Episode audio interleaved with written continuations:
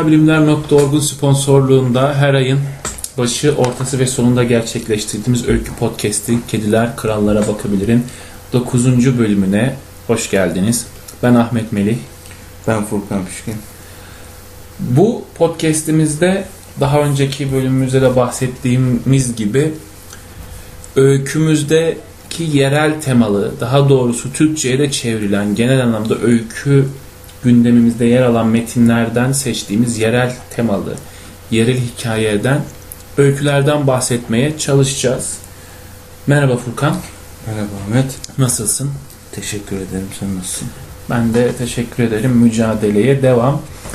Ee, bu podcast'imizde biraz yani tek bir öykü yerine dedik ki birkaç e, öykü kitabından ya da öyküden, öykücüden bahsedelim ve bunu yaparken de bir konu üzerinde bu işi yapalım, bu sohbeti gerçekleştirelim ve seçtiğimiz temada e, son zamanlarda yükselişte olduğunu söylemek çok doğru olmayacak ama e, daha çok göz önüne gelen, e, daha çok öykülerde ön plana çıktığını hissettiğimiz, fark ettiğimiz yahut bu bizim bir zannımız da olabilir ve bu zanda yanılıyor da olabiliriz. Biz de sürekli bir şeyleri zannediyoruz onu. Evet. onu fark ettim. Zanlarımız üzerinden podcast yapıyoruz. Zanlarımız güzel bir öykü adı. Ya da güzel bir podcast adı. Zanlarımız. Ee, hani şöyle bir durum oldu 2010 sonrası öyküsünde genel anlamda böyle umur, umarsamaz e, mekandan yoksun. Böyle ne yani karakter dünyanın herhangi bir yerinde sanki yürüyormuş gibi. Daha çok ev içine kapalı ya da kendi içine kapalı. E, öykülerin böyle sayıca arttığını gördük ya da o tür öyküler okuduk. Sonra e, 2013 sonrası 2014, 2015 sonraki geçen yıllarda işte 2020'ye gelene kadar e, yavaş yavaş öykü dünyamızda ya da okuduğumuz öykülerde yereli konu edinen ve artık e, görmeyi unuttuğumuz ama hepimizin zihninde yer eden işte yerel insanların, mahalle bakkallarının, e, işte e, şu an çok fazla karşılaşamadığımız ama eski zamanların ailelerinin aile içi iletişimin, birlikteliğin yer aldığı, işte kentsel dönüşüm sonrası yavaş yavaş ortadan kalkan mahallelerin anlatıldığı yahut işte Ege'nin, Ege insanının, Ege'deki gençlik, gençlik yıllarının anlatıldığı böyle çoğaltabiliriz. Türkçe öyküler okumaya başladık. Bir yandan da e, Orta Doğu özellikle çeviri faaliyetlerinin artmasıyla birlikte Balkanların, işte Orta Doğu'nun, İngiltere'nin biraz üst taraflarının işte İrlanda, İskoçya vesaire o, ta, o, o, o coğrafyaların kendi halk hikayelerinin, kendi insanların anlatıldığı, daha doğrusu kendi yerelinin anlatıldığı öyküler de okumaya başladık. Pek çok e, bölgede yerele yönelme başladığını söyleyebilir miyiz peki? Ya şöyle, şimdi bu e, hani ben biraz dijitalleşme vesaire ilgileniyorum ya. Oradaki temel işte özellikle bu kripto paralar vesairenin zaten temel iddiası şu. Artık globalizasyon bitiyor, işte küreselleşme vesaire. Bunun yerine daha merkezi, daha böyle kendi içine kapanık, daha yerele kapanmış bir dünya kurulacağı söyleniyor ama e, aslında hala hakim söylem, hakim kültür işte Amerikan merkezli bir e, kapital olduğu için mesela Kore dizilerine baktığımızda da aslında Amerikan tarzı bir anlatı görüyoruz orada da. Yani tam olarak belki bunu söyleyemeyiz ama artık yereli anlatan işte o tırnak içinde otantik lezzetler satan her şeye bir ilgi olduğunu görüyoruz biz yavaş yavaş. Yani bu tekstilde de böyle işte gıdada mesela artık alışveriş merkezleri e, yöresel ürünler günleri yapıyor Türkiye'deki hemen hemen her AVM mesela. E, öyküde de bu biraz böyle bir durum var. Tabi bununla alakalıdır diyemeyiz belki ama öykülerde de genel anlamda yereli anlatanlara karşı bir merak daha da artmış durumda. En azından e, yayın evlerinin çevirdiği kitaplar bağlamında bunu söyleyebiliriz belki. Evet. E, bir de şöyle bir durum da var. Mesela yerele e, artık e, yönelmeden bahsedebiliriz diyoruz kabaca. Bu da bizim bir iddiamız olsun. Evet. Kim yanlışlayabilir sanki değil mi? Hayır de ya şöyle keşke yanlışlansa da Değil mi? Türkiye'de kim kimi vakit ayırıp yanlışlıyor ki zaten. evet. Oo buradan kime taş? Ee, şöyle bir şey var hani Latin Amerika'daki o meşhur boom akımı var ya hı 70'lerde işte biz artık dışarıya yönelmeyelim biz kendi hikayemizi anlatalım. Evet. İşte bu boom akımı bir dönüm noktasıydı Latin Amerika için ve Latin Amerika'dan güncel e, hali hazırdaki yazarların çevrilen metinlerine baktığımızda da e, röportajlarına baktığımızda, metinlerine baktığımızda da o bu akımını da aşmaya çalışan bir e, yapı oluşmaya başladığını görüyoruz. Bunun en büyük örneği Zambra da bunu diyor. Buna benzer bir şey diyor mesela Alejandro Zambra da. Şimdi bizde de bu akımı, akımı vari bir e, yönelimin başladığını belki söyleyebiliriz Hı hı. yayımlanan öykülerden. Çünkü hani e, çok fazla artık şeyi rastlıyoruz. Hatırlama, hatıra üzerine Evet. eğilen öyküler. Hı hı hı. İşte mesela şeyden de bahsetmiştik önceki programlarda. Mesela 80 darbesinin Hı hı. çocukluk yıllarına rastlayanların mesela 30-40 yaşına gelmiş insanların, 40-50 yaşına gelmiş insanların hatırlama üzerine tekrar o günleri yazdıkları öykülere rastlıyoruz. Ve oradaki mahalle hayatını çok fazla irdelendiğini Hı hı. görüyoruz. Şimdi her tarafımız apartmanlarla çevrelendiği için özellikle mesela 2011 Türkiye'nin e, inşaat sektörü konusunda bir miladı kabul edebileceğimiz bir yıldır. Yani sosyal bilimlerdeki birçok araştırmada da bunu Evet. bir milat olarak koyuyorlar. 2011 sonrası işte arada bir de gezi var. Hı hı. Yani gezi de büyük bir kırılma Hı yarattı. hı. Şimdi bundan sonra şöyle bir durum var. Yani ben mahalleyi mi anlatmalıyım? Yoksa bir politik bir meseleyi mi yazmalıyım? Evet. Bunun içindeki bir e, buna yönelik bir kaygı olduğunu düşünüyorum Hı hı. birçok yazarda. Yani bunu dile getirmese de zihinsel olarak hepimizde böyle bir e, eğilimin böyle bir arada kalmanın olduğunu düşünüyorum. Ve burada da mesela o yüzden e, hem Türk yazarlardan hem de mesela e, yabancı yazarlardan birkaç kitap ekseninde mahalli anlatımı yani yerel bir anlatımı nasıl bakıyorlar diye bir irdeleyelim istedik bu Evet. bölümde. İstersen başlasan. Evet, ben hani ilk bahsetmek istediğim kitap hani Hasan Armancı'nın Tanrı ve Mutlak Hüzünleri belki olabilir. Ee, bu e, Mart ayında dinleyenler şöyle diyebilir. 100 kitaptan e, para mı aldınız? Hani 3 3 programdır 100 kitaptan bahsedip duruyor, duruyorsunuz. Ya keşke para veren olsa da. Ee, ama hani mesela bu 100 kitabından yine çıkan Chicago Kıyıları diye bir e, öykü kitabı vardı. O bağlamda baktığımızda işte Hasan Armancı'nın Tanıdığı Mutlak Hüzünler kitabına baktığımızda e, Hasan Armancı örneğin bir mahalle ekseninde bir mikro düzeyde aslında bir Türkiye hikayesi anlatıyor. Ama bunu yaparken işte Konya'da artık e, kentsel dönüşüm neticesinde e, sitelerden oluşan, rezidanslardan oluşan bir yer haline gelen e, ama bir dönemin işte köyden kente göç etmiş ve bir mahalle oluşturmuş Şeker Tekke mahallesinin e, hikayesini anlatıyor. Oradaki yerel ağzı mesela kullanıyor. Esprileri, o dönemin Türk siyasi hayatını çok net, çok güzel bir şekilde irdeliyor. E, Ve mesela bu Hasan Armancı'nın bu kitabı bu yereli hikaye etme meselesinde işte bizim aklımıza birkaç isim geliyor. Biri Mustafa Çiftçi mesela. O da Yozgat'ı. Yozgat, Ankara, o civardaki insanların hikayelerini. Ve mesela Mustafa Çiftçi'de şu da var. Mesela Hasan Armancı'da hı. o e, mikro düzeyde bir Hı hı. mahalleden yola çıkarak bir ülke portresi de çiziyor diyebiliriz Evet, bir evet, anlamda. evet, Bunu evet. Hı hı. derinleştirirsek.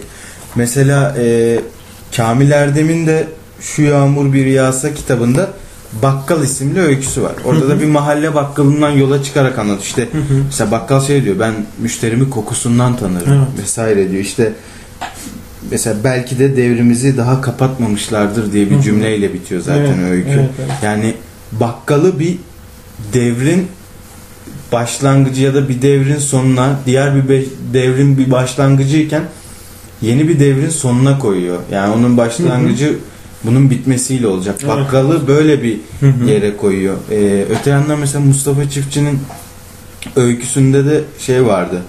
E, franchisingle Hı hı. Mahalli bir köftecinin Evet. arasında bocalayan bir hikaye vardı. Ha, evet, evet. O hikayeyi alıp o hikayeyi kullanıp bir öykü yazmıştı.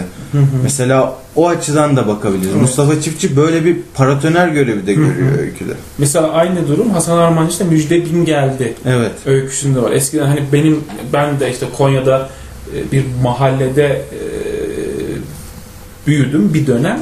E, İşte bizim oturduğumuz apartmanda tamamen Karapınarlılar vardı. İşte Hasan Armancı işte çerçiden bahsediyor. Bizim e, apartmana da çerçi gelecek bir kamyon.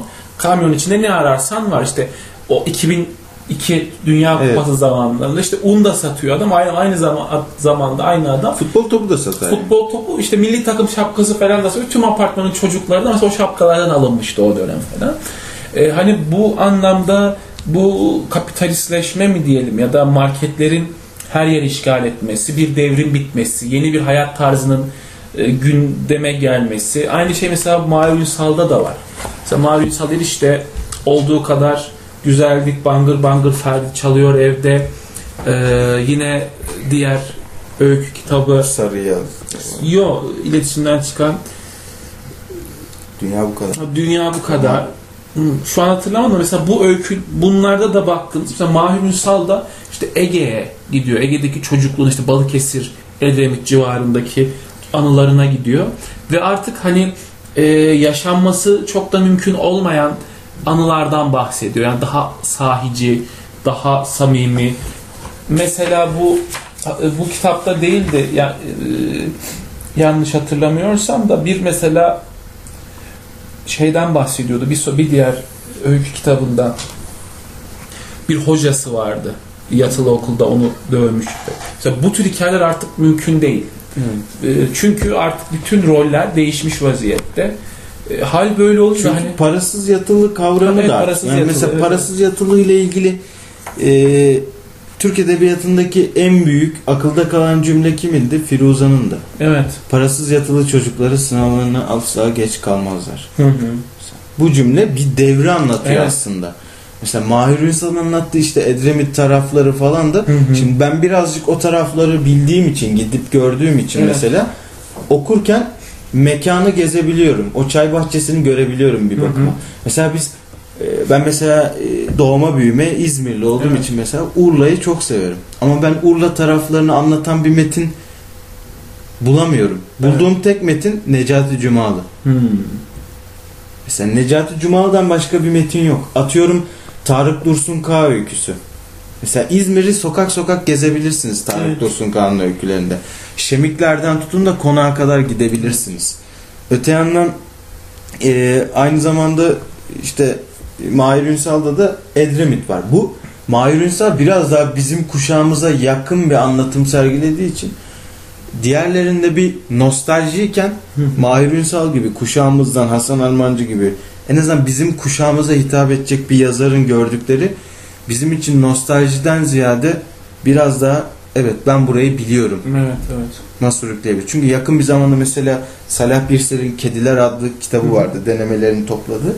Ben mesela bilmiyordum Salah Birsel'in işte İzmir Soğukkuyu taraflarında doğup büyüdüğünü, ilk çocukluğunu Hı. orada geçirdiğini ve oraları anlatıyor ve anlattığı yerler kitabı okuduğumda şok oldum. Benim şu an işte ailemin oturduğu, hali hazırda İzmir'de oturduğum evime yürüme 15 dakika mesafe.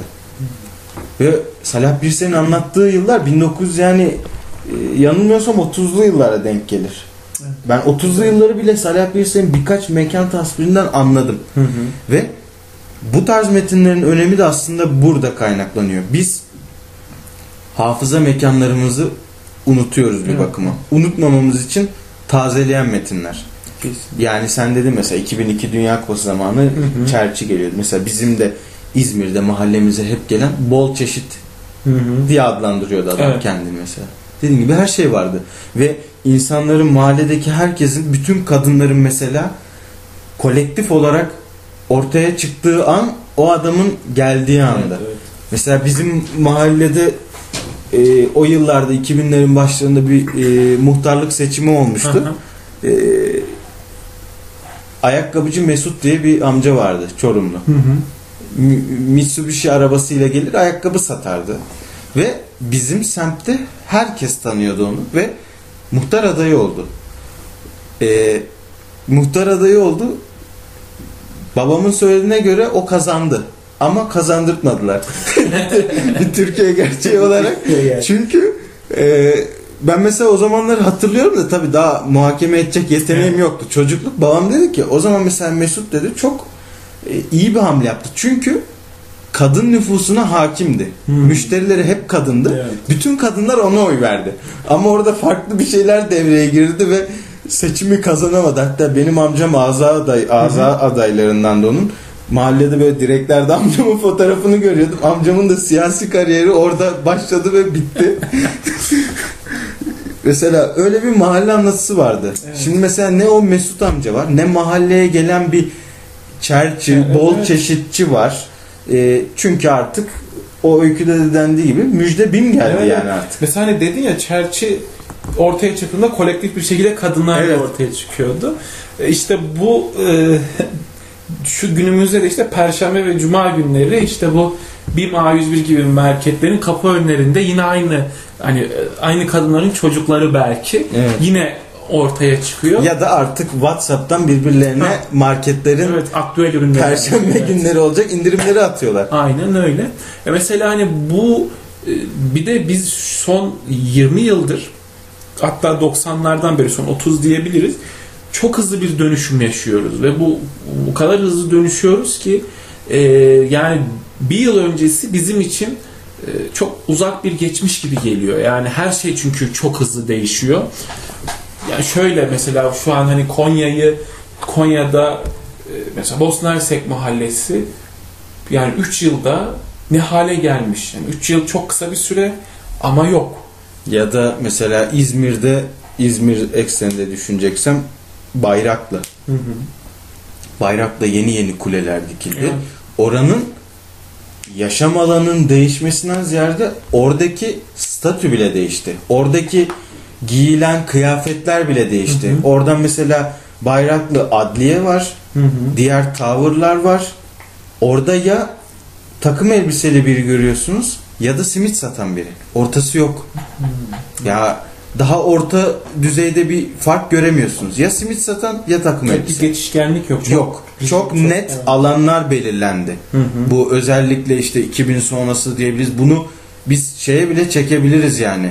Ee, Özallı yılların sonrasına bile değinebiliriz. Evet. Ve bu bakımdan mesela işte Mahir Ünsal'ın bahsettiği, Hasan Armancı'nın çizdiği mesela Kamil Erdem'in bakkal portresi. işte bakkalın işte o son cümle Hı. belki de Evet. devrimizi daha kapat kapatamamışlardır. Hı. Hala bir ümidi var bakkalın. Evet, evet. Çünkü bakkalla ilgili de çok e, kendimce komik ama mahalle bakkalım açısından hazin bir hikayem vardır. Yakın zamanlarda birkaç sene önce sanırım mahallemizin bakkalı gün geçtikçe battığını görüyordum yani. Aha. Çünkü bakkaldaki malzemeler azalmaya başlıyordu. Hmm. Çünkü herkes artık Evet. yakında BİM, A101 gibi marketlere gidiyor. Her bakkala gittiğimde bir şeyler eksiliyordu Evet. boşluk oluşmaya başlıyordu. Hiç unutmuyorum. Bir gün yine bakkala gittim. Ee, Bakkalcımız da işte yeni bir ürün getiriyordu. Toptancıdan gidip Aha. alıyordu. Ben bir şey almaya gitmiştim. Alakasız bir şey. Bana şey demişti işte yeni çamaşır suyu getirdim. İhtiyacın varsa alır, alır mısın demişti.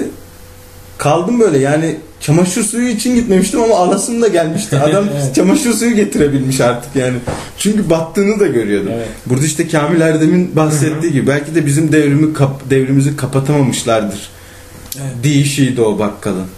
Evet, bir ayakta kalma Evet. çabası çamaşır suyu. Mesela Dendil kitabında da. Gulam Hüseyin Sadi'nin Dendil kitabına değinecek olursak yani Tebriz doğumlu bir yazar 1985'te ölüyor. 85 öncesini anlatıyor. Evet. Yani Orta Doğu'da İran taraflarında bir yeri düşünelim. Dendilli mesela ilk öyküde.